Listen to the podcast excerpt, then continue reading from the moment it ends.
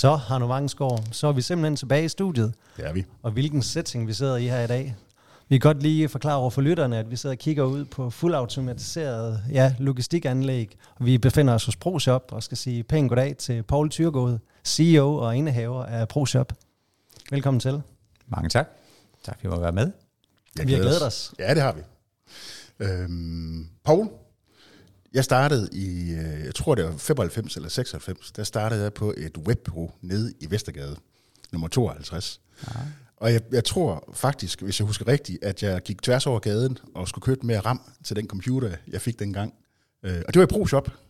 Jamen det var det gamle, der lå vi nede i Vestergade, vores Silicon Alley. Silicon Alley. Ja, det var ikke stort nok til at være valley, så der lå alle computerbutikkerne jo side om side nede. Så det skal nok passe, at vi har solgt en RAM-klods. Det håber jeg da. Ja. Ellers afbryder vi slangen. Ja, lige præcis. Jeg ville inde tjekke regnskaberne for dengang, og jeg kunne se, at der lavede en bruttofortjeneste på 1,3 millioner kroner og et resultat før skat på minus 112.000 det første regnskabsår. Men så var jeg også lige inde og tjekke jeres 2020-regnskab, og der har været en lille smule vækst, så det jeg kan se, det er cirka 2,1 milliarder i omsætning, 126 millioner i bruttofortjeneste og et resultat før skat på 66 millioner. Mm. Det er jo noget af en vækst og noget af en rejse.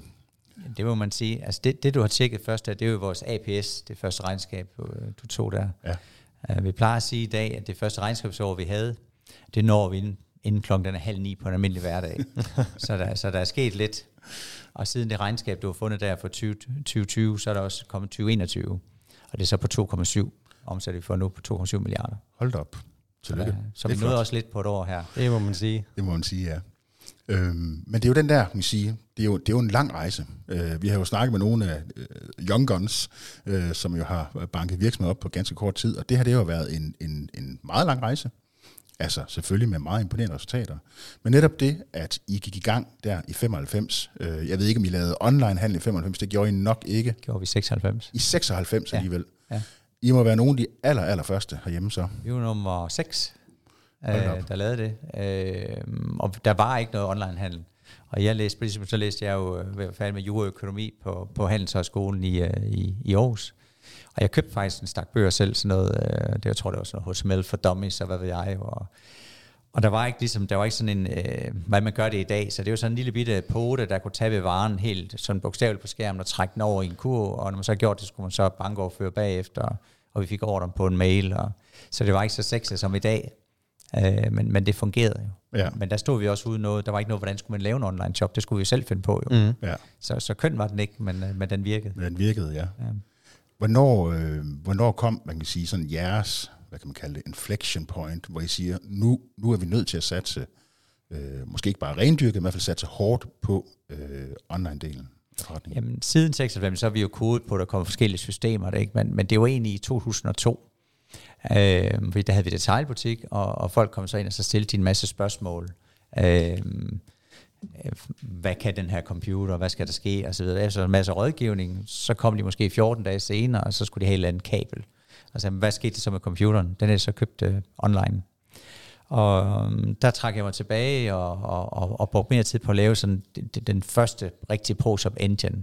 Det brugte jeg et halvt år på at skrive, hvordan den skulle fungere.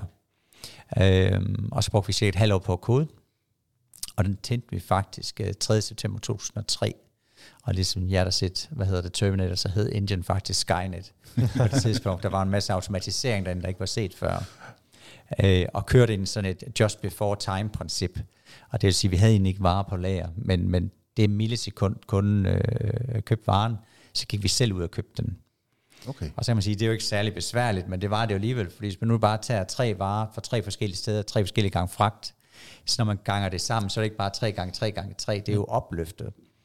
Så der havde vi serverstående på det tidspunkt, den største beregning, vi lavede, det var 1,4 milliarder beregninger for at lave det mest optimale indkøb, og det kunne være i forhold til likviditet, det kunne være i forhold til, at man skulle lige tjene en øre ekstra på varerne eller andre ting. Ja. Altså det lancerede vi der i 2003, så det var egentlig der, hvor vi virkelig skiftede gear på det tidspunkt. Ja.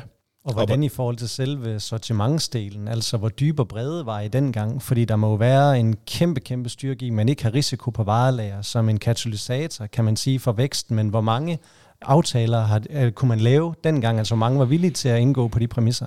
Jamen det var faktisk ikke særlig mange til at starte med, fordi at folk kunne jo ikke. Men jeg har siddet og læst på, at der var noget der, i USA, man brugte noget, der hed XML på det tidspunkt. Så jeg lavede faktisk sådan en 7-siders protokol, hvad man skulle kalde det, og sige, hvis I tager og implementerer den, jamen, så kan I handle med ProShop, og jeg vil gætte på, det var jo et gæt, at de også skal handle med andre virksomheder i fremtiden. Mm.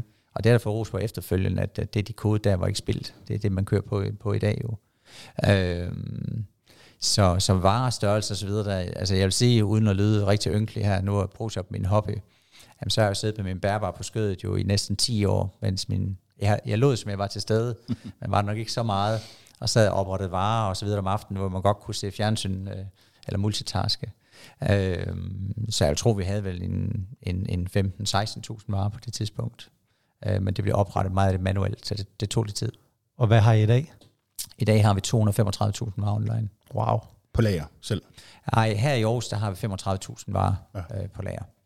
Men resten er jo, det er jo fra dag til dag, men Aarhus er ligesom vores logistikhub. Mm. Så alt kommer forbi her, inden det bliver transporteret ud i verden. Hvordan så noget, hvis man kigger på lidt mere ABC-varelager, at der er nogen, den der klassiske 80-20-regel med ting, I gerne vil have tæt på og kan sætte den i bulk, og noget, hvor I måske stadig kan bruge en just before time, model? Ja, men det gør vi faktisk ikke rigtigt, vi har i dag hedder det jo bare fjernlager, det vil sige, vi har nogle varer, vi egentlig viser, men det er ikke noget, vi er på lager, vi kan få den hjem meget, meget hurtigt. Mm.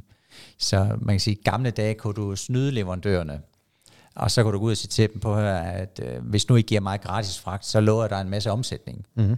Og det skete jo naturligvis, fordi hvis bare en leverandør, der gav gratis fragt, og en anden satte fragten op, så flyttede man måske 50% af indkøbet over til ham, så man holdt jo fuldstændig, hvad man lovede, også på det tidspunkt der. Og det show holdt jeg jo kørt måske en 3-4 år, hvor jeg lige sørgede for at time det, når en lagde fragt på, og så fjerne en anden, fragten. Så der lå vi også og tjente en god sum penge på det tidspunkt. Og det er jo sådan en ganske mindre jysk købmandskab jo. Det må man sige. Ja, jeg tror også, når man ser udefra, hvis jeg skal sige det med mine egne ord, så er det netop købmandskabet, der kendetegner ProShop. Men noget af det, som jeg også synes kendetegner, det er den der meget tidlige investering, I flere gange har foretaget. Også før, at markedet og konkurrencen ligesom var klar til det. Det kunne jeg godt tænke mig at prøve at tage lidt ind i, fordi der har ikke rigtig været nogen at kigge på herhjemme. Nogensinde faktisk. Nej, men det er svært lidt. Altså, jeg plejer at sige, at vi begår mange fejl her i huset. Og det er jo klart, at det er også min personlige holdning, hvis man ikke som person og menneske begår en fejl, så presser man simpelthen ikke sin hvad skal man sige, limits nok, der er herude. Så vi har lavet mange ting, vi er nødt til at skrotte. Den nuværende pakkemaskine, vi står hernede nu, som er nummer 8 i verden, der er her. Der havde vi jo en lillebror til den, som vi købte for måske 4-5 år siden, som også var en dyr million ting, som jeg selv har sat sammen af forskellige komponenter, både fra slagteindustrien og andre ting. Men der var vi nødt til at skrotte. Så det gjorde ondt. Jeg bliver stadigvæk mobbet det for i dag, men det fungerede bare ikke. Så vi har faktisk lavet mange ting, vi har været på forkant, og været for hurtigt og nødt til at skrotte det.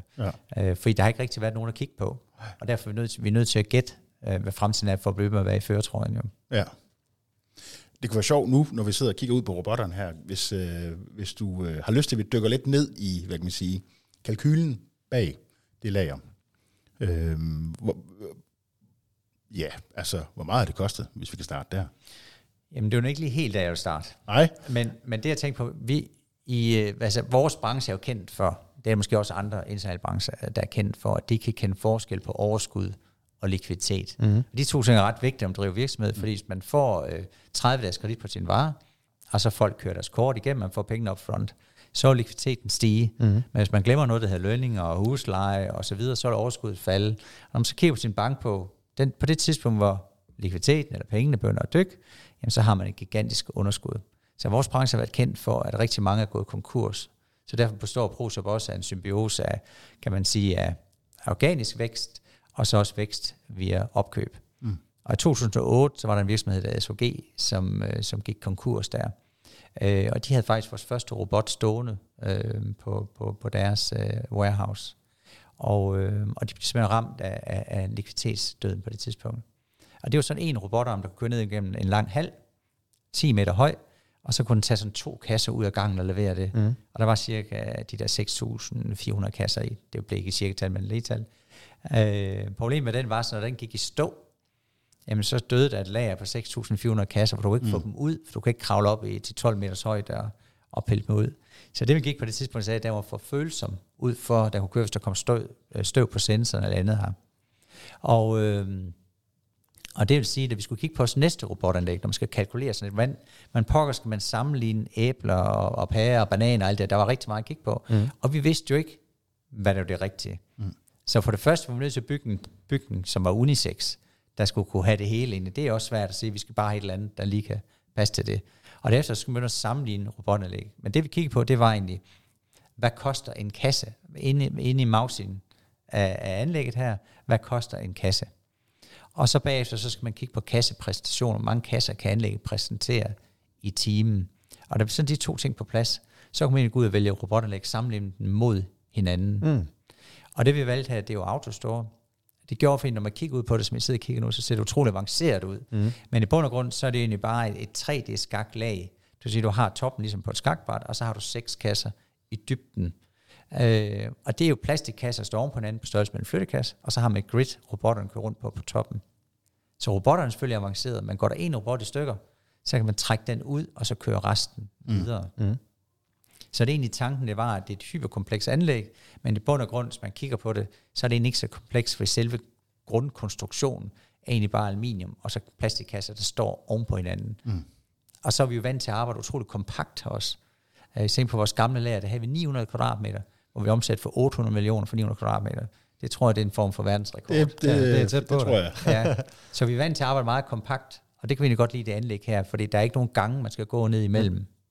Mm. Og så koster det selvfølgelig lidt sådan et anlæg. Og vores første anlæg har vi brugt omkring 45 millioner på, det første vi lavede. Og da vi flyttede ud til vores nye lokaler her, så byggede vi ind i anlægget over dobbelt så stort forhold til det vi havde, flyttede ind her, og så tog vi det gamle anlæg og byggede ind bagved. Okay. Så der er for rigtig, rigtig mange millioner på hylderne af robotanlæg. Og sådan en rød robot, der kører rundt derude, dem har vi 112 af. Prismæssigt, det svarer cirka til en Peugeot 208. Så det koster lidt. Ja. Hvordan så noget med tilbagebetalingsperiode? Hvor meget har du kigget ind i det, og hvor meget har været lidt mere indad i at være sådan for alvor tidsvarende at være foran markedet? Jamen, der er to ting, man kan jo kalkulere på, hvor hurtigt skal man betale pengene tilbage jo. Og der her på det anlæg, der bruger vi en almindelig 10-årig afskrivning på anlægget. Og jeg tror, den ligger omkring 7,5 år, sådan et anlæg, der her. Men vi havde for det gamle robotanlæg, der var allerede taget nogle afskrivninger der, kan man sige, eller taget nogle ting, fordi det, jeg tror, det er erstattet 14 mand på det tidspunkt, det anlæg, inden vi kom til. Så det betyder også rigtig meget.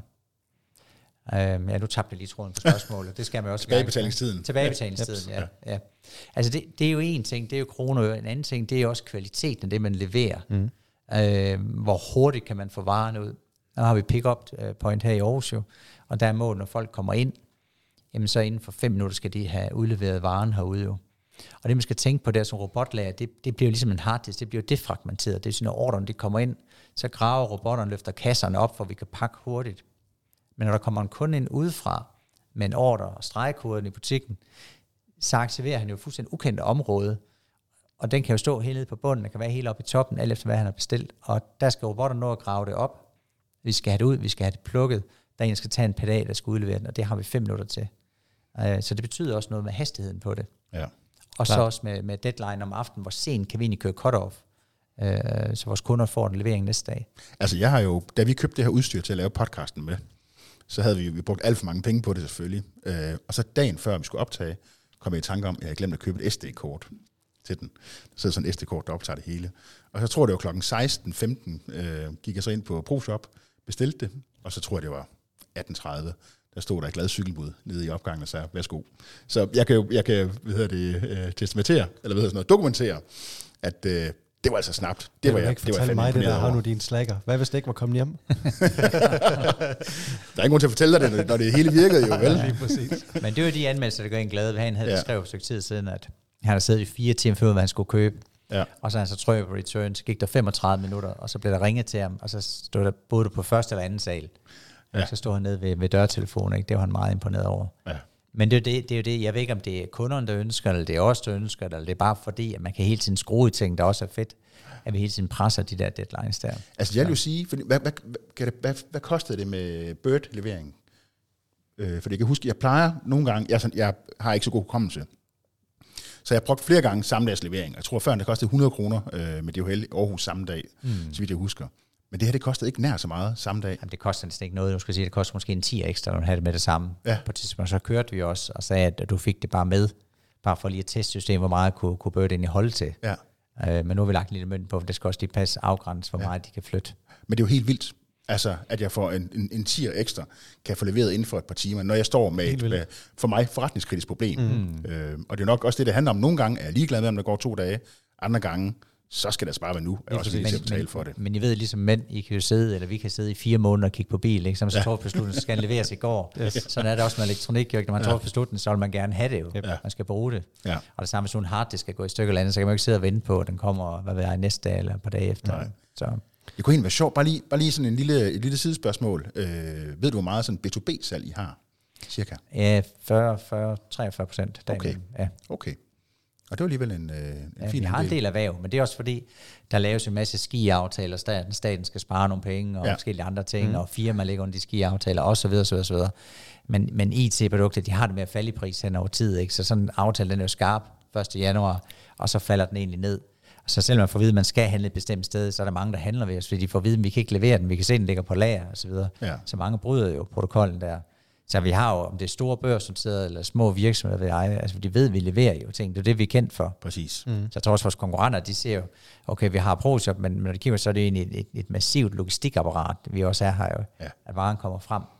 Ja, helt enig. Ja. Jeg synes, der er nogle ting, der skinner igen, Poul, når vi sidder og snakker, at det slår mig lidt, at du som mennesketype både har en rigtig sund økonomisk forståelse, kombineret med en... kan man sige, klassisk god retailer i forhold til købmandskab og noget tech i dig. At der lidt er en fællesnævner, der er garanteret endnu flere sider og facetter, men der er noget der lidt går igen, synes jeg, i forhold til ProShop. Og måske vi kom lidt for hurtigt væk fra de tidlige år. Ja. Jeg gad faktisk godt lige at høre sådan, det der med at være den 6. nummer 6 webshop i Danmark. Var det bare et eksperiment, eller hvad var det for et potentiale, du så dengang? Og lidt afledt af det samme, hvad er en af de første, der virkelig kigger i form af automatiseringer? Altså, der er jo virkelig noget tech-forståelse der, som jeg er nysgerrig på at høre lidt mere om. Men I er jo, altså som person, er jo evig restløs. Jeg tror også, min kone siger, at hun nok det eneste, der ikke blev udskiftet derhjemme. Altså, så det er jo sjældent, at vi bor for eksempel privat. Vi bor måske sådan 3-5 år et sted, og så videre til det næste, og så videre. Og det, når der kommer nyt teknik, så bliver det implementeret i huset. Nu har lige istandsat et sommerhus her, og alt det der har jeg jo selv kodet op, altså med det der smart home. Mest fordi folk siger, at det kan du ikke, altså det skal man aldrig sige til en selvstændig. Så det kan man faktisk godt. Det tager lidt tid, man skulle lige finde ud af, hvad protokollerne var i de nye systemer. Så jeg kan egentlig godt lide det der med, at man skal hele tiden prøve at udfordre sig selv. Jeg også, når jeg holder indlæg omkring, så har jeg sådan et billede af sådan en fed kat til sidst, der sidder der, ikke? Og det synes jeg generelt, at det må man aldrig blive som menneske, men man skal nødt til at udfordre sig selv lidt, og ligesom... Det kan være på mange måder, man kan gøre det jo. Så jeg er nysgerrig i natur, evig restløs. Og så lider jeg også, kan man sige, min akilleshæl, det er, at jeg sgu egentlig aldrig helt tilfreds. Altså det er jeg ikke. Altså det er lidt mærkeligt, fordi at vi har sådan en sjov joke her i hus. Vi har min kollega, der var med alle årene. Og vi kom nyt årsregnskab til, altså, hvad så, Poul? Er du tilfreds? Nej, vi kan sgu gøre det bedre. Ja. Og det er det, vi kæmper med.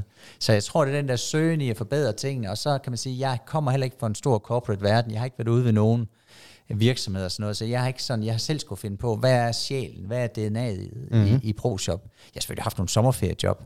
Men så har jeg prøvet bare at tage det bedste til mig, som jeg nu kan for at lave en virksomhed. Og det gør jeg generelt her i huset. Vi har jo lavet churn på folk der, hvis man kan sige, brug churn, når det er medarbejdere. Men folk er glade, og hvis der er så endelig nogen, der stopper, så spørger de også nogle gange, om de må komme hjem igen. Så det tager jeg som positivt. Så jeg tror, det med åben, nysgerrig, ser det bedste i tingene, og så tage en chance. Nogle gange så må man tage sin ærendrag på, og så hoppe ud over klippen jo. Yes. Og så man plejer at ramme jorden i den sidste ende jo. True that. Sin ærendrag, den kan jeg godt lide. Nej, det skal I prøve. Det vil jeg simpelthen ikke ture. Nej.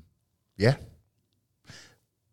Hvis jeg lige må spole frem til nutiden igen, fordi når jeg kigger på jeres forretning, jeg kender jo kun som helt almindelig kunde, og udover lige at bruge 3 minutter på lige at finde de der 2 tal på regnskabet, så er jeg ikke sådan dykket voldsomt meget ind i det. Men hvis jeg kan prøve at kigge på, hvad der udefra set kunne bekymre mig, så ser jeg en virksomhed, som på mange måder minder meget om Amazon, som, hvad kan man sige, det handler om at flytte nogle bokse, købe dem ind billigt, og flytte dem så effektivt som muligt ud til forbrugerne. Det handler om at have et bredt sortiment. Og der vil jeg jo sådan generisk sige, det må du jo så fortælle mig, det har jeg ikke en klap forstand på, at det var nok det sted, jeg mindst ville være. Fordi at gå ind på Amazons banehalvdel, og så prøve at kæmpe imod dem, jeg vil sige det i gåseøjne. Det kunne være sjovt at prøve at dykke lidt ind i. Altså jeg ved jo ikke, om jeg går ind på deres banehalvdel. Altså jeg har brokket hjemme til min far og mor og sagt, når de skulle føde mig, hvorfor jeg så ikke blev født på et sted med et bedre kundegrundlag. Altså ja. Jeg fik jo 5,5 millioner arbejde med, ikke? Yes. Hvorfor kunne jeg ikke blive født i Tyskland eller USA, et eller andet sted jo. Så man kan sige, Jeff Bezos og jeg startede på samme tidspunkt. Ja, det er rigtigt. Uden at sammenligne det. Mm-hmm. Men jeg så sige, jeg synes ikke, jeg går i deres banehalvdel. Man kan sige, man har bare fundet noget, man er god til. Det er jo e-commerce, som jeg kan finde ud af, mine kollegaer her kan finde ud af at lave. Ja. Så vores holdning er egentlig bare, at det er jo lidt det samme, vi laver, men vi kan ikke sige, at vi kan gå head-to-head med Amazon. Det kan man jo ikke. Nej. Og hvis du kigger på de lande, som Amazon er gået ind i først jo. Mm. Nu er vi nede og kigge på en virksomhed i Tyskland, som er gået konkurs, omsat for 1,2 milliarder. Mm. Og så tænker jeg, at flyveren fløjter ned, så tænker jeg, fint, kunne man få 1,2 milliarder i omsætning i Tyskland, men så kunne vi lægge det på toppen af den halve milliard, vi forventer os at sælge dernede i år. Men så kom man derned, og jeg var faktisk rystet, fordi det vildeste, de havde nede, det var en elektrisk palleløfter. Ja. Altså det var så meget arme og ben, og det var så old school. Og når man kigger på, så tror jeg 40% det var online, resten det var på telefon, og kom ind på bestillingen på fax og andre ting. Så der er lande, hvor Amazon har været i fra starten, de er udsultet, fordi at de ikke har fået råd til at investere. Mm. Kigger man så her i Norden, hvor Amazon har late entry, så har vi nogle virksomheder, som er meget stærkere. Det vil sige, at vi er bedre funderet. Og det er også en af vores kritiske grundlag sagt, at vi skal investere nu her, hvor vi har kapitalen til det. Vi skal gøre klar. Fordi vores holdning er, det er den historie, jeg nogle gange fortæller, ikke, som jeg ved ikke, om jeg har hørt, men det er sådan to herrer, der er oppe og hike i Norge, og så møder den der vanvittige bjørn, der er på Epo, der bare jagter dem afsted. Og så standser den ene op, og så tager han sin rygsæk af, og så tager sine løbesko på. Og så siger den anden, du skal da ikke løbe for den bjørn der. Simpelthen, det skal jeg heller ikke. Jeg skal bare løbe for dig. Og det er egentlig vores holdning her. Man kan ikke løbe for Amazon. Nej. Men man kan løbe lidt hurtigere end konkurrenterne. Det vil sige, at de kommer jo og spiser af markedet.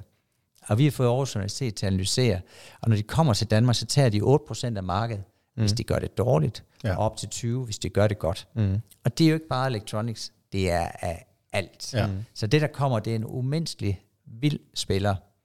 Det man også kan se i analysen, det er, at der er plads til måske 5-8 online-aktører, store aktører, og så er der en masse små, der vil blive spist. Mm. Så vores opgave, det er at sørge for, at man kan leve sit liv, hvad det vil sige, inden for ProShops rammer, og finde de varer, man skal bruge. Og så kan man sige, at vi har jo stikket i 2500 konkurrenter hele Europa, så jeg ved jo, hvad de er på lager, hvad de tager af priser. Jeg er en gigantisk server, der sørger for, at vores prissætning altid er så korrekt, som den kan blive. Så det er ikke ligesom i gamle dage, hvor vi spiller et gammelt kunde-leverandør-forhold. Og når man så kendte hinanden godt, og man kunne drikke en øl ud i byen, så satte man stille og roligt priserne op for at tjene nogle penge. Mm. I dag der er jo krig hver dag på tingene. Så man kan sige, at vi er købmand, men vi bruger også sund fornuft her. Og alle ved også, hvis man er købmand. Så nogle gange, så kan man ikke ramme den rigtige pris. Og det samme er det også på Amazon. Og også det gode ved Amazon også, det er, at de er meget grådige. Og det siger, at de vil have en meget høj procent i avance, for folk skal sælge deres ting. Mm. Og det vil sige, så har vi mulighed for, hvis den, der leverer i marketplace på Amazon, skal tjene lidt. Amazon skal have en høj pris, lad os sige 15%. Mm.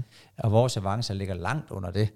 Så er der jo plads til os på markedet. Mm. Ja, det er selvfølgelig rigtigt, ja. Hvordan i forhold til det her, som man kan sige, der typisk kunne være et værn mod, at man har egne brands eller egne produkter.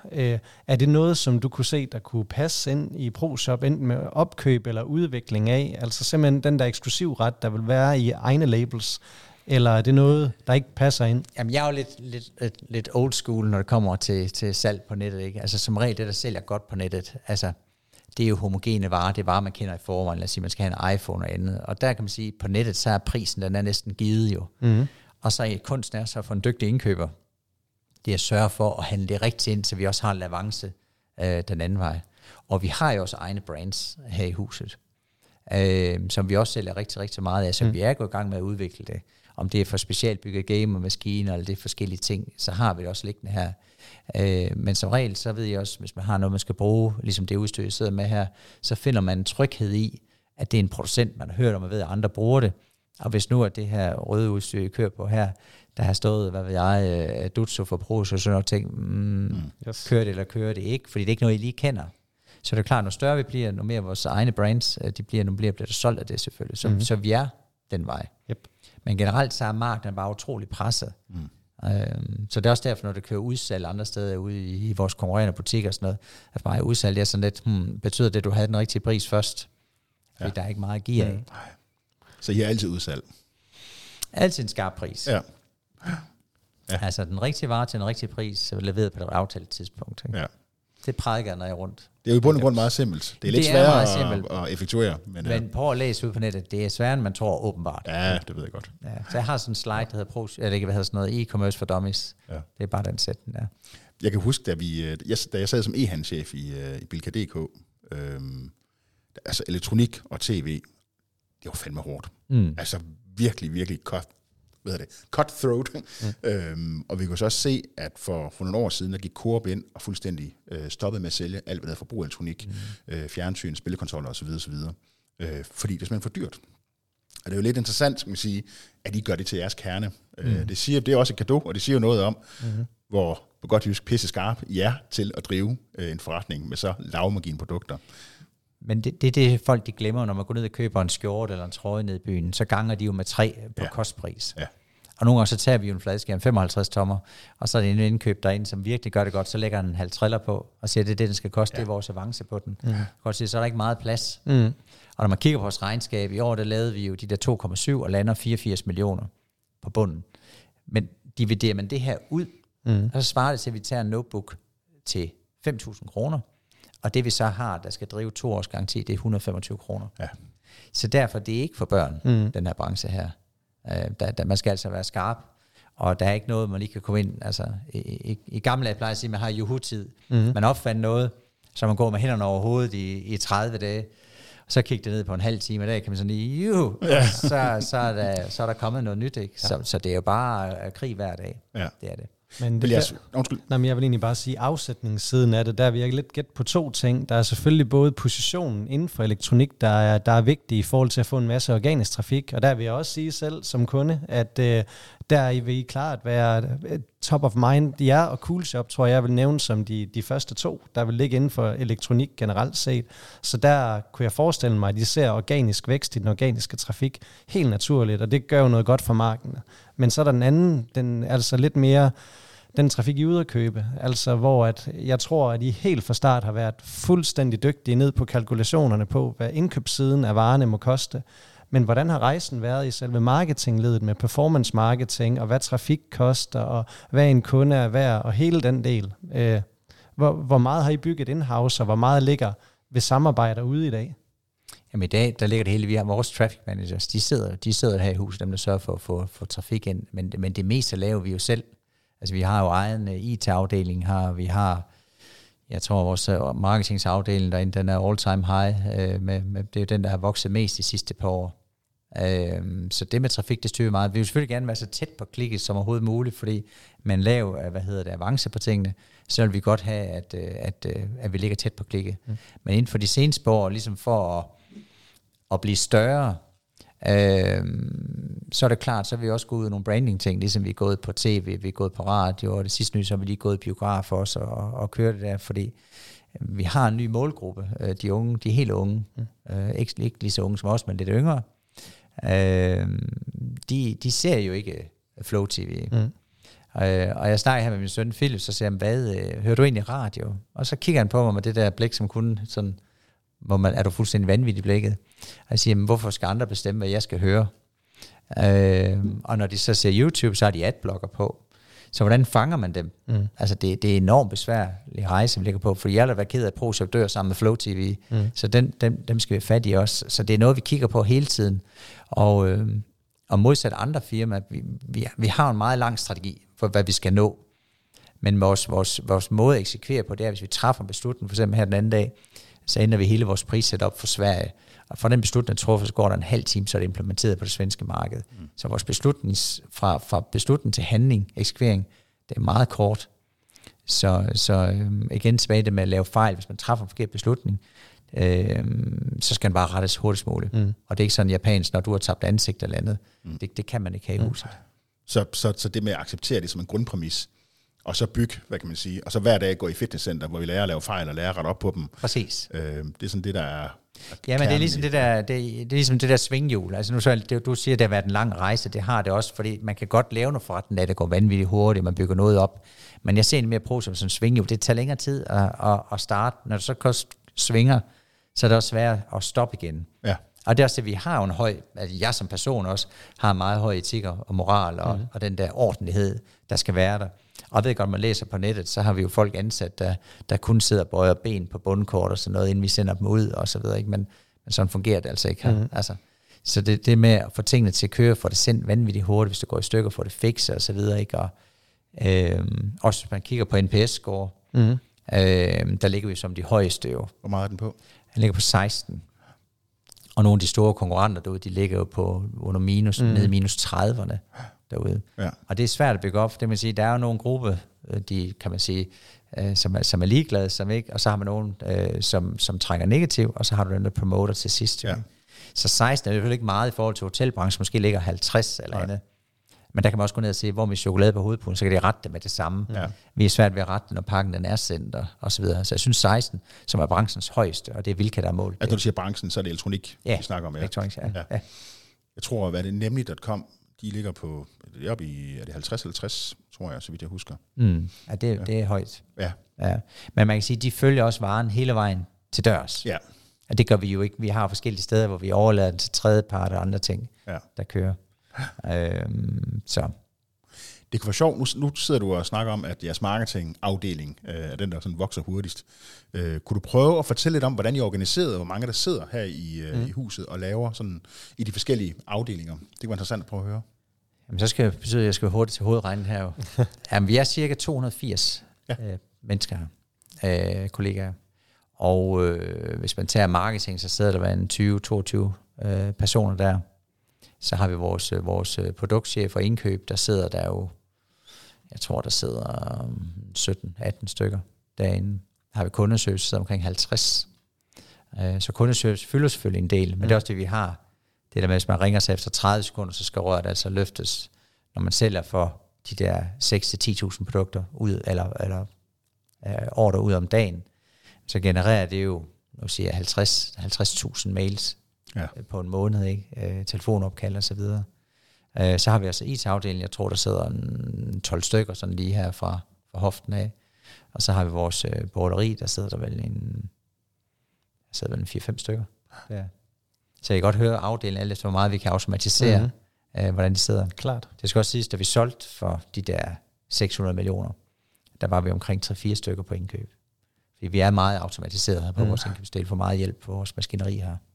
Og så har vi selvfølgelig også masterdata, men lager, det er også der, vi bruger mest af vores returvareafdeling dernede, eller kan man sige, vores reklamation.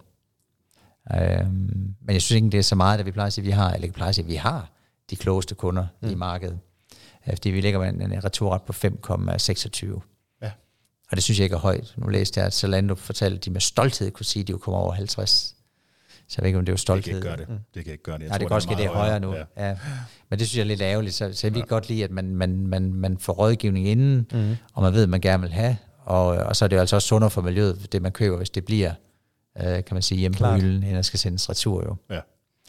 Og her, så vi sælger ikke notebooks ud i forskellige størrelser, som man lige kan prøve på. Og så en gratis returlabel. Det er ikke noget, vi gør i. Jeg tror også, der vil være nogle Mastercard, der bløder rundt omkring. Ja, det er jo butik. Ja. Hvordan, Poul, hvis man kigger på lidt af de vilkår, der er et spøgelse mange steder lige nu, i forhold til inflation, og det her med at operere med små marginer, altså fordi det er jo en hovedpine rigtig mange steder, men et lille gæt herfra kunne være, at når marginerne er små, så bliver hovedpinen relationelt større, eller hvordan? Jamen det sker jo helt automatisk, kan man sige. Vi har nogle varer på hylderne, og de har jo en fast pris. Så man kan sige igen, hvis man tager pris på markedet givet, jamen så er det klart, så er det godt, at vi kan tjene lige et par kroner ekstra på, at hvis vi har nogen, der har et mindre lager end os, der er nødt til at købe ind før os. Men tingene skifter så hurtigt. En notebook holder ikke så lang leve til, lad os sige bare i 3 måneder til 6 måneder, hvis der er sådan en, der lever, så kommer der ny med en anden prissætning, og det gør jo også, at priserne regulerer sig bare flydende. Men generelt, så falder indkøbspriserne på elektronik i markedet. Og det er ikke sådan, vi udnytter situationen og siger, nu skal vi ud og tjene mange flere penge, og så videre på det. Nogle af vores konkurrenter har meldt ud, nu skal de til at køre op i priser, vi har sagt, vi står fast. Vi vil gerne prøve at tage markedsandel, og det vi kan se, de analyser, vi får ind, der tager vi også markedsandel stadigvæk. Men det vi kan mærke, det er jo klart, at når gasregningen stiger, elregningen stiger, så bliver folks rådighedsbeløb mindre, ergo bliver det solgt mindre, så vi kan godt se på vores tal, at vi får tæsk. Ikke tæsk, det lyder forkert, men når vi er vant til at have en høj vækst, og så man ikke vækster særlig højt, jamen så føles det som tæsk. Yep. Ja. Og så jeg sad jo i kantinen og snakkede med lidt yngre mennesker end jeg, sådan 18, 19, 20 år. Altså, hvordan har I det med Ukraine? Og så siger de, vi er bange. Og det er jo klart, hvis man sidder, man er bange, har man så brug for en ny telefon, eller lad os sige, en ny kjole, eller en ny skjorte, eller pokker nu, man går rundt i. Så det er klart, at alle de der ting, det fylder noget. Og I selv forestiller, hvad det gør. Altså, nu tættere du er på Ukraine, nu længere tid holder man nok vejret. Ja. Så det kommer til at gøre noget ved omsætningen ude i både retail og e-tail nu her. Jeg tror, det kommer det til. Ja. Det synes jeg allerede, man hører rundt omkring. Ja. Altså, helt sikkert. Ja. Så der vil jeg jo sige, at det er jo det økonomiske spørgsmål, også i forhold til reel finanskrise, recession, altså om lønninger og de ting følger med, for hvis det lige pludselig, at indkøbene fra kundens side stopper, jamen så er der jo lige pludselig virksomheder, der begynder at tjene mindre, og så er der jo en lavine, der begynder at rulle den vej, og der håber jeg, at inflationen er mere midlertidig, at vi ser lige om lidt forhåbentlig, både fra det menneskelige synspunkt og det økonomiske synspunkt, at situationen i Ukraine ophører, og vi kommer lidt mere tilbage til de normale tilstande, vi kender. Fordi ellers så vil der jo bare unægteligt være, jamen, hvis der bliver brugt færre penge, så er der også brug lige pludselig for færre folk rundt omkring, ikke også? Så. Ja. Men omvendt, altså, man kan sige, det kan lyde lidt kynisk, men det er jo så også der, for man kan sige, hvor I jo ikke heldige, fordi I har investeret jer og taget en masse beslutninger, der har ført dertil, hvor jeg er i dag. Men det betyder så også, det er jo også en god læring, netop det med at investere foran kurven, at så er man måske bedre rustet til nogle af de der store udsving, der er i markedet, fordi du måske ikke er sådan noget labor-intensive, og at du ikke skal ud og ansætte x antal nye mennesker, hver gang du skal skalere omsætningen x%. Det synes jeg også, der ligger en læring i jo, ikke? Helt sikkert. Jeg synes, man kigger på almindelige virksomheder, så når det går godt jo, jamen så gør de jo ikke rigtig noget. Fordi hvorfor ændre, når du har why change the winning team? Altså så kører tingene stille og roligt. Så når det begynder at blive lidt pres på, så går man så ind og rationaliserer og kigger tingene igennem og sådan noget. Og det forsøger vi jo at gøre hele tiden. Så når man kigger på tingene, kan man gøre det lidt bedre. Og det er tilbage det med, for helt fra starten, så den kalkulationsmaskine, vi havde stående. Ikke? Altså kan man spare en øre, eller kan man spare et sekund? Ja. Og tit så vælger det over på kunden, ikke? Det vil sige, så kan vi levere hurtigere. Det kan være, at man cutter deadline om aftenen. Nu er vi lige gået fra 21 til 22. Så ryger varen ud. Alle sådan små bitte ting laver vi jo hele tiden. Det der med, for guds skyld, at falde nu ikke i søvn. Fordi det er ved at brække mig over. Det er, når jeg læser i medierne med, at sådan en virksomhed er blevet disrupted, ikke? Og for mig, der eksisterer disruption, ikke? Det er bare en eller anden, der sætter sig ned i den store bløde stol for Friends, og tænker, det her går det godt. Og så kan man lige pludselig se forlygterne i nakken, og så bliver man simpelthen kørt over af nogen, som er sultne, og som gerne vil markedet mere. Og det er jo egentlig, kan man sige, det der holder mig i gang, det er, at nu har jeg heldigvis stadigvæk har ild i maven og vil det her. Men det er jo det, folk skal være bange for, en eller anden ung knægt, eller nogen, der sætter sig sammen, der bare har det der drive, og siger, det kan vi sgu gøre bedre. Det er også sådan, da vi startede op med at sælge film tilbage der, som er min, kan man sige, hobby eller interesse, så kunne vi gøre det bedre end dem, der var i markedet i forvejen, fordi vi var villige til at tjene lidt mindre, vi kunne få det hurtigere hjem, vi var bare lidt flinkere, lidt sjovere, og så videre der, ikke? Så man siger, de blev disrupted i gåseøjne på det tidspunkt, ikke? I virkeligheden bare fordi de var faldet i søvn. Ja, jamen jeg er helt enig. Ja. Det er også, jeg kan ikke lade være med, og det er måske også sådan lidt det er ikke ondskabsfuldt, det er jo en erfaring, vi alle sammen skal lære af, men Arnold Busk, boghandlerkæden, at de gik desværre konkurs her for 2 år siden. Og forklaringen fra ledelsen var jo så, at det var på grund af et mislykket POS-projekt. Og det er det jo ikke. Altså, det må man ikke håbe. Nej, det tror jeg ikke en skid på, for nu at sige det. Men selvfølgelig kan man ikke på penge i kasseapparatet, så kan du ikke. Nej, men jeg tror mere, det er du fuldstændig ret i. Det kan godt være, at det var der, ligesom gik op for os, at det hele ramler, men må det ikke, at der er en masse forkerte beslutninger, må det ikke, der er en, for eksempel en ledelse, som ikke i samme niveau, som du gør, sætter sig ind i teknologien og sætter sig ind i tandhjulene, men bare går ud og siger, vi skal investere i e-handel, her er ikke antal millioner, kør.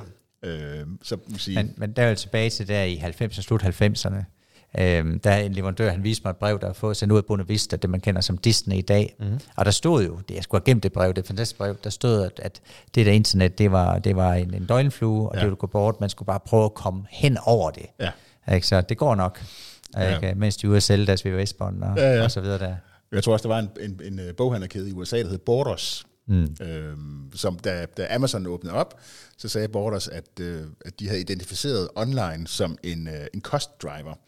Og derfor ville de ikke forfølge det. Det var simpelthen for dyrt.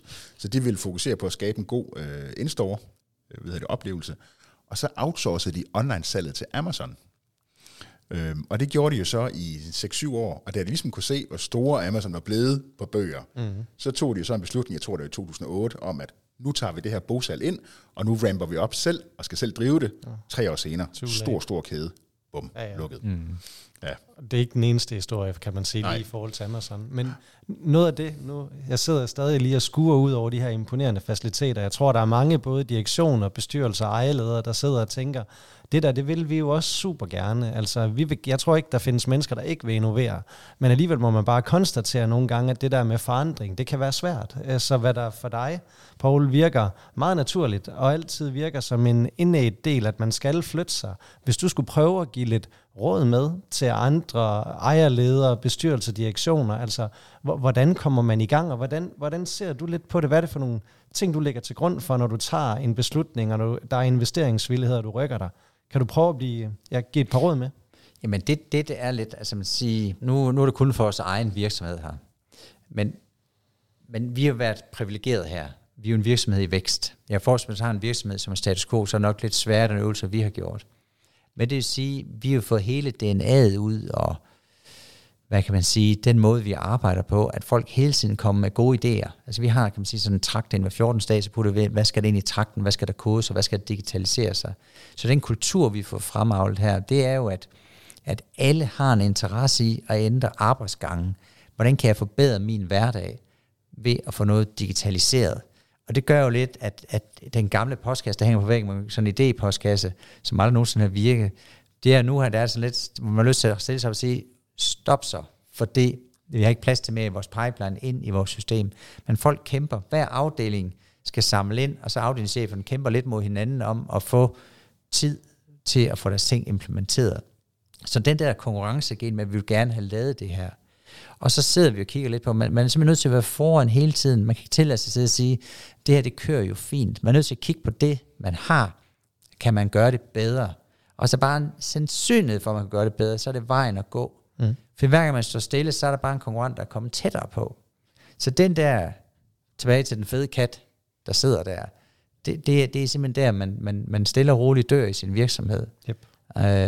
Så det er den hele tiden, man er nødt til at have det inde som en del af, altså. Nu er jeg ude at spise med en her, min hustru har arrangeret noget, hvor vi skulle spise med nogen, vi har mødt til nogle netværksarrangement. Og så kan jeg se, at han havde tænkt længe over det spørgsmål, han sagde, Poul, hvordan kan du holde dig så sulten? Hvordan kan du holde dig så aktiv? Du har nærmest sådan et spørgsmål, hvad spiser du til morgenmad-agtigt? Yes. Og det tror jeg bare, det er en del af ens i dag, det skal man, det der med at udforske tingene. Yep. Og det kan jeg egentlig godt lide. Altså jeg har sådan lidt. Jamen, I kender selv, når man er ude at handle, for eksempel. Ikke? Hvis man skal købe en flaske vin, eller jeg skulle købe en brændeovn, så står der en eller anden gut og snakker om Pascal-træk i skorsten. Jeg aner ikke, hvad han snakker om. Man kan bare sidde og se, at han har sat sig virkelig ind i tingene. Så det med at få sat sig nu ind i tingene, og så kigge på, hvor kan man forbedre det. Altså, tag bare det med at gå igennem produktionen. Jeg elsker at gå ned på vores lager. Bare gå en tur og betragt tingene. Og når jeg går tilbage derfra, så har jeg lige et eller andet, jeg lige kan skrue i. Så jeg skruer i alt hele tiden. Og det elsker jeg simpelthen.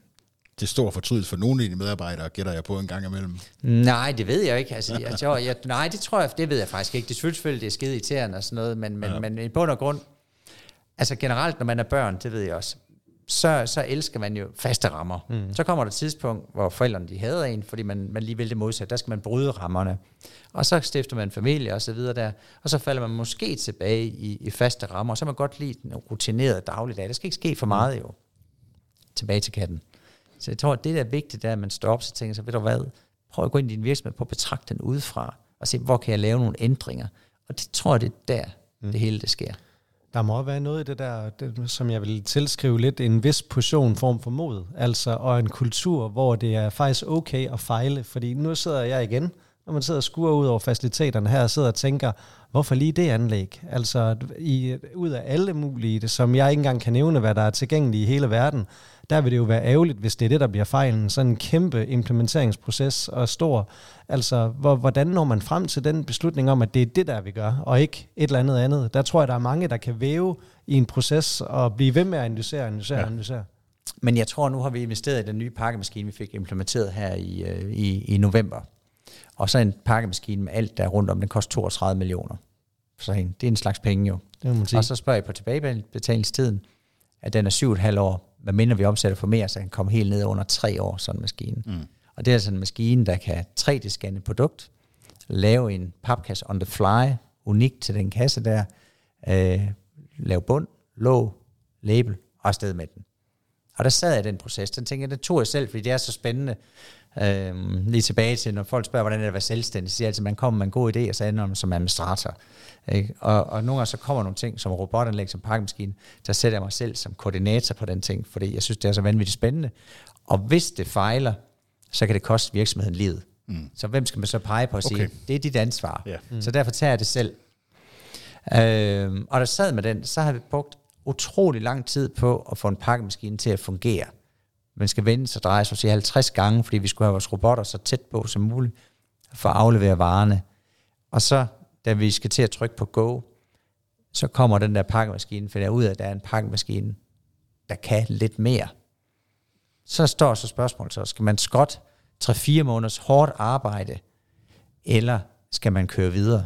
Det er det store spørgsmål. Ja. Og så sad jeg der, og så tænker jeg, vi skrotter det. Okay. Og så gik jeg jo på weekend der, og havde det nærmest fysisk dårligt, fordi man tager 4 måneders meget, meget hårdt arbejde. Og så startede jeg så op om mandagen med at implementere den nye maskine, og så tog vi den. Fordi teknologi, det bevæger sig så hurtigt, at man kan ikke sidde og sige, der kommer noget nyt, det kan jeg ikke forholde mig til. Det er bare nødt til at forholde sig til. Men det var en hård proces. Hold op, ja. For jeg tror, de fleste har tænkt, vi tager den, der kan levere varen, som vi gerne vil have. Ja. Og den her, den kunne lidt mere, lidt hurtigere, lidt større ting, og så videre. Så tænker jeg bare, det er den vej, vi er nødt til at gå. For jeg var så træt, at vi havde den anden maskine, som var den forkerte. Så det er også en af de ting, man skal være villig til, og kan skrotte så langt til sit arbejde. Ja. Yep, kill your darlings. Altså, men det er jo nemmere sagt end gjort, må man sige. Ej, det var mentalt hårdt, det der. Jamen, det kunne jeg godt forstå. Ja.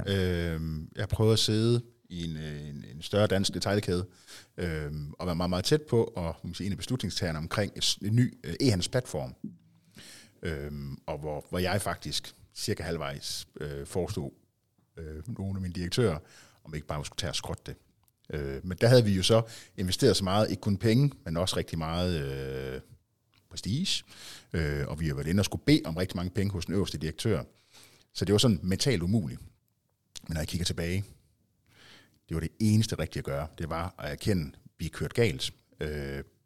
Og ja, det har været dyrt, men lad os lade være med at begynde at smide dårlige penge efter, eller gode penge efter dårlige. Så jeg kan følge dig 100%, men hold da op, jeg er glad for, at det ikke var mig, der skulle træffe den beslutning der. Ja, men jeg synes lidt, at man skal gøre, hvad det er rigtigt. Jo. Ja. Det synes jeg, det er det vigtigste. Jo. Ja. Men det er rigtigt, hårdt, og jeres projekt, det har vi hørt om, den er den også kommet uden for murene. Du skulle have skrottet den. Ja, enig. Jeg er også vågnet op, badet i sved, smågræderne mange nætter senere. Men det er jo det, man sidder med noget, så arbejder på det, og nogle gange så, det farlige er jo at blive forelsket i sit eget projekt. Ja. Så det er vigtigt nogle gange lige at træde det der, det som jeg sagde, prøv at kigge på din egen virksomhed, som du træder ind udefra. Hvis man laver sådan en form for due diligence på den. Prøv at skille den ad. Kan man gøre processerne bedre og så videre der, ikke? Og så selvfølgelig få folk med, altså ens kollegaer med den samme tankegang. Så det er sådan en form for proces, man skal køre jo. Det er så på den ene side. Jeg vil så sige, grunden til, at vi ikke tog det, der egentlig burde have været den rigtige beslutning, nemlig at skrotte det, vi havde udviklet, det var jo sådan en nulfejlskultur. Mm. Så det at skulle stille sig op til den øverste direktør og sige, vi har fejlet, det er jo der ikke nogen natur. Fordi man forventede, nu får alle de her mange penge, og så leverer I fuldstændig som aftalt. Så der vil jeg faktisk sige, at det var en kulturdrevet beslutning, at vi ikke fik taget den rigtige beslutning på det tidspunkt. Du kunne jo godt have banket på og sagt det. Jamen, jeg råbte jo højt hele tiden, du ved, men på et tidspunkt så fik jeg også bare stød på at holde kæft, ikke? Jeg forstår, hvad du siger, og det er også mange penge jo. Ja. Hvad rygtet siger, så det tidspunkt sad jeg jo rigtig mange penge investeret, det siger man måtte ikke fejle, man kunne ikke fejle. Præcis. Det skulle ud, det skulle være noget nyt, ikke? Og så kan man sige, hvis man har store kæder, altså vi traf jo beslutningen tilbage i 2005, at vi lukkede ned for, så der kørte vi jo omnichannel på det tidspunkt. Mm. Ja. Jeg beslutter, nu fokuserer vi 100% på online-delen der, ikke? Men det med de beslutninger der, hvad gør man? Der lukker vi jo 3 butikker ned. Det er også dyrt, og det er hårdt, og så videre. Man vil tænke, men jeg tror, det er den vej, vi går, og det er den vej, vi skal gå. Så jeg kan godt forstå nogle store kæder, hvad jeg kan høre derinde, når de har truffet en beslutning. Hvis den ikke fungerer, så er det jo ikke, fordi beslutningen er forkert, så er det eksekveringen, der er dårlig. Så skal den eksekveres på en ny måde, og så videre, ikke? Og her er vi sådan lidt... Jamen, så trækker vi lige vejret og siger, er det nu rigtigt, det vi gør? Ja. Og der er ikke nogen i vores ledergruppe her, der ikke er bange for at sige mig imod eller andet jo. Mm. Så jeg kan også nogle gange, jeg er insisterende, fordi jeg tror, det er en god idé, men deres idéer kan være lige så gode, der sidder her. Ja, jeg er helt enig. Hvad hedder det? Jeg tror sådan så småt. Vi har lidt tid nu. Jo, vi har lidt tid nu. Vi skal nå at snakke lidt drømme. Altså, jeg skulle lige til at sige det. Vi skal jo ind i fremtiden nu. Det skal vi nemlig, altså, fordi det er... Fordi hvis du skal undgå at blive en fat kat, hvor skal I så hen? Jamen, som det er nu her, så er vi jo ude i 8 lande med ProShop. Det er ligesom det, vi kan ramme. Måske kan vi ramme et par lande mere her fra Danmark af. Men målet er jo, at vi skal være til stede i hele Europa på et tidspunkt. Det er det, vi skal, men som ren pure player online. Vi skal ikke, når folk de sidder ligesom nogle af vores store kollegaer i USA, der siger, at nu går det godt på net, så skal vi have butik og andre ting. Vi holder sådan helt stram i sporet på det, vi skal lave her. Hvorfor? Fordi det virker. Det var et godt svar. Jeg er jo lige nysgerrig, altså, fordi det er jo lidt den der distribution også, kan man sige. Hvis du vil ud mod slutbrugere, at så er der 3 klassiske veje at gå. Enten egen webshop som pure player, via marketplaces, eller via fysisk distribution af brick and mortar retail, som jo egentlig kommer ud af. Det var lidt det startede med en butik, og så har man gået pure player-vejen, men har så holdt sig fra det siden. Jamen, jeg har været i retail i 10 år. Jeg har siddet faktisk i Powers koncernledelse. Jeg har siddet i Norge i 2 år, hvor man hoppede på flyverne ude i Tirstrup og fløj derop og havde nogle lange dage og tilbage igen. Så jeg har siddet også i... Så det er jo ikke... Det er jo faktisk lidt løgn, jeg sagde i starten, jeg ikke har noget for store koncerner der. Men det er jo ikke noget... Det er jo ikke det, der fik mit hjerte til at tikke. Det er jo ligesom det her, der gør det her.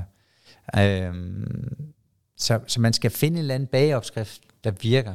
Og så skal man prøve at rendyrke den. Det er ligesom min lasagne, jeg har brugt 25 år på. Det tror jeg, det er den bedste i byen.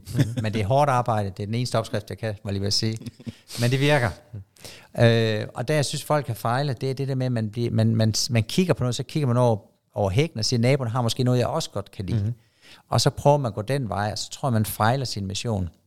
Man er selvfølgelig opmærksom på, det er jo dem tilbage til Juhu-tid, at vi opfinder noget her, og det kopierer vores konkurrenter øjeblikkeligt. Det holder jo ikke længe, det vi laver her. Mm. Og så når vores konkurrenter de laver noget, så bliver vi måske også nogle gange kraftigt inspireret her, hvilket er noget andet end at kopiere, selvfølgelig. Selvfølgelig. Så det med at finde bagopskriften, køre på det, forfine den. Men det er klart, på et tidspunkt, så bliver det jo også dyrt. Så skal man jo lave sådan et plant, vi har her. Så skal det ligge dybt ned i Tyskland, eller i Frankrig eller Italien, for at kan nå længere ud. Ja. Så når vi ligesom til næste niveau. Og den bygning, vi sidder i her, det er jo 110 millioner kroner, der er bygget her. Så det er ikke sådan en lille investering. Plus vi har det samme i robotanlæg og udstyr og så videre. Ikke? Så det er rigtigt, at vi har truffet nogle rigtig, rigtig vilde beslutninger her. Men hvis vi ikke træffer dem, så tror jeg simpelthen, at vi var døde.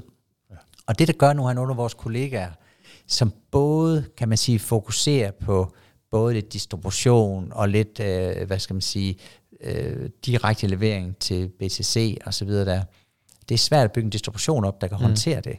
Vores er jo til, at vi får hele paller ind og sender enkelte varer ud. Det er det, som vi er optimeret på, for at det kan gå rigtig, rigtig hurtigt her. Yes. Så vi sørger ikke for at trimme vores rutiner. Men det er det samme, hvis man tager vores investering. Nu har vi vores højlager dernede. Hvis man har et gammeldags lager, så har man jo 3,75 mellem regionerne. Det vil sige, at du skulle køre en pallelift ind, og du skulle kunne vente den og sidde. Vores kører sådan en smalgangstruk, så ned på 1,75. Det betyder, at en halv kan man have måske 400-500 paller mere på hylderne. Men for vi gik fra det gamle lager til nuværende her, i det gamle kunne man låse sig fast på den magnetstribe, de kører efter ned igennem. Og det er jo egentlig det. I dag kan man også se, hvor langt man har kørt. Det vil sige, når vi er færdige med at kode, men så kan man egentlig give robotten, der kører nedad en rute, hvad skal han gå op? Så kører den egentlig chaufføren op, så skal han bare plukke og sætte label på. Mm. Så det der med hele tiden at acceptere, ting ændrer sig, ting skal skrottes, får du nu afskrevet, får du nyt ind, hvad giver det, og så videre der. Mm. Og så kan man sige, jeg er jo født teknokrat, så jeg elsker sådan noget der.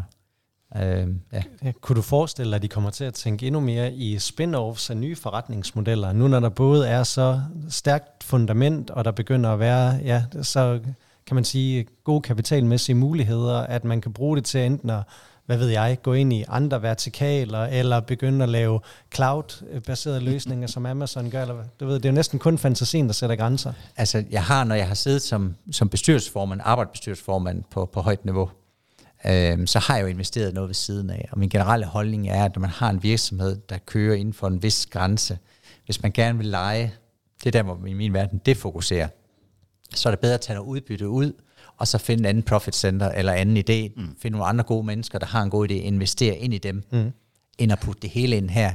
Jeg kan godt lide, at konceptet er så rent som muligt, for at holde det fokus, så folk ikke i tvivl, når de står op om morgenen, fordi som hovedregel, hvis der kommer noget nyt og spændende, altså, så kigger man jo den vej, så glemmer man forretningen. Jeg er nødt til lige at være projektleder her, fordi det her, nu åbner vi et nyt emne, det kunne vi godt bruge en halv time på, og det kunne være sindssygt spændende. Det er fair nok, jeg blev bare nysgerrig. Ja, det er fair nok. Men vi skal faktisk sådan til at runde af. Vi har siddet og snakket næsten en time nu. Mm. Jeg er blevet meget klogere, og der er også en ting, der lige slår mig. Fordi når jeg sådan kigger rundt, både på dem, vi har talt med, og kigger rundt på dem, der sådan klarer sig ret godt, eller rigtig godt, herhjemme, så er der et fællestræk, og det er, at direktøren faktisk er rigtig meget inde i materien, forstår økonomien i det, og også ned på ret detaljeret niveau. Det synes jeg lige er en tanke værd at reflektere lidt over, hvis man nu sidder i den stol i en anden virksomhed. 100%, men også den der gærighed i hele tiden, at man kan blive bedre, at der ikke er en eller anden selvfede, men hvor man bliver the fat cat, der læner sig tilbage, men man rent faktisk også accepterer, vi kan hele tiden blive dygtigere. Det synes jeg også er en fællesnævner i de gode cases. Enig. Poul, vi vil sige tusind tak, fordi vi måtte komme her i dag. Tak. Velbekomme, og tak fordi I er velkommen. Jamen, det var en kæmpe fornøjelse, og spændende både at høre om, og fedt at se faciliteterne. Ja. Så jeg håber, det gav lytterne en masse derude, det er jeg nu sikker på, at det gjorde. Må vi komme igen, når I runder 4 milliarder? I er altid velkommen. Nu lægger vi jo pres på mig. Og så er det 2023, så... Ja. Det er så fint. Der går lidt. Ja. Tusind tak for den her gang. I lige måde.